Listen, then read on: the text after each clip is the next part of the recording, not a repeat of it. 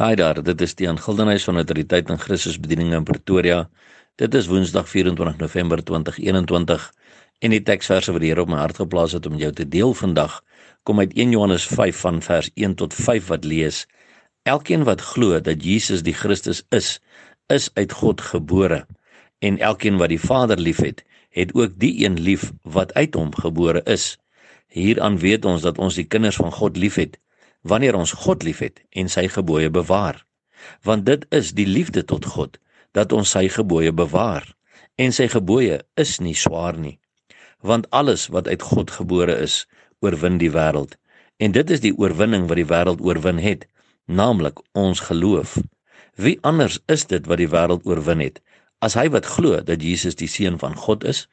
My broer en suster in hierdie laaste tye waarin ek en jy leef, is dit so belangrik dat ons kennis neem van wat hierdie verse vir ons sê? Want ek en jy moet weet waarin ons glo en in wie ons glo. Want hy is die een wat ewig lewe en hy is die een wat op pad is om ons toe kom haal. Maar kyk mooi wat staan hier. Elkeen wat glo dat Jesus die Christus is is uit God gebore. Met ander woorde elkeen wat glo dat Jesus die verlosser is die Messias is is uit God gebore. As jy dit nie glo nie kan jy nie sê ek is uit God gebore nie En elkeen wat die Vader liefhet, het ook die een lief wat uit hom gebore is. Met ander woorde, as jy die Vader liefhet en as jy sê ek het die Vader lief, dan sal jy die Seun ook lief hê. Want ek kry mense wat sê, "Ja nee, ek is lief vir die Vader, maar ag nee, wat Jesus is nie vir my so belangrik nie." Nou ek is jammer. Die woord sê vir ons baie duidelik, elkeen wat die Vader liefhet, het ook die een lief wat uit hom gebore is. So as jy sê jy die een lief, maar nie die ander een nie, moet jy weet, daar is 'n vyand wat besig is om jou weg te trek van die waarheid af. En dan vers 2 wat sê hieraan weet ons dat ons die kinders van God liefhet wanneer ons God liefhet en sy gebooie bewaar. Want jy sien as ek God liefhet en sy gebooie bewaar, dan sal ek ook die kinders van God lief hê. Want ek kan nie God lief hê en sê ek bewaar sy gebooie, maar ek is nie lief vir sy kinders nie. Want daardie liefde wat hy vir my en jou het, vloei deur my en jou ook na sy ander kinders toe. Vers 3 want dit is die liefde tot God dat ons sy gebooie bewaar en sy gebooie is nie swaar nie.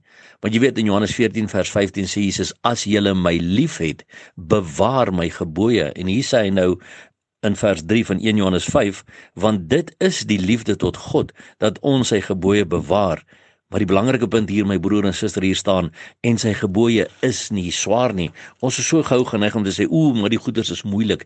Nee, hierdie vers sê sy gebooie is nie swaar nie en dit verwys ook na uh, Deuteronomium 30 vers 11 wat sê want hierdie gebod wat ek jou vandag beveel is vir jou nie te swaar nie en is nie ver nie.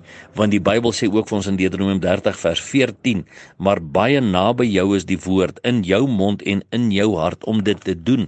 Jy sien ek wil dit graag doen. Hoekom? Omdat ek God liefhet omdat hy my eerste lief gehad het. En as ek hom liefhet en sy gebooie bewaar en sy kinders liefhet gaan ek weet maar weet jy wat? Sy gebooie is nie swaar nie want hy gee my die krag om dit te doen En dan sê vers 4 want alles wat uit God gebore is oorwin die wêreld en dit is die oorwinning wat die wêreld oorwin het naamlik ons geloof. Die oomblik as jy glo dat Jesus Christus jou verlosser is en jy 'n persoonlike intieme verhouding met hom stap, dan kom jy in oorwinning oor die wêreld en oor die wêreldse dinge, oor sonde en al die versoekinge wat die Satan kom, want jy doen dit nou in sy krag. En vers 5 wat dan sê wie anders is dit wat die wêreld oorwin het as hy wat glo dat Jesus die seun van God is.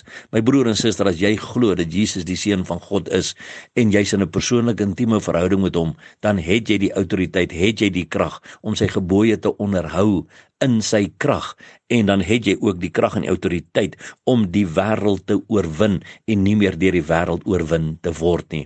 Ek wil hê jy moet vasklou aan hierdie woord die volgende week en weet jy het die wêreld oorwin omdat jy 'n kind van die Here is, maar dan moet ons weet, ons glo in God die Vader, ons glo in God die Seun, ons glo in die Heilige Gees en ons wandel en ons lewe in hulle krag, want sonder hom, hom en sonder die Heilige Gees en sonder Jesus kan ek en jy niks doen nie.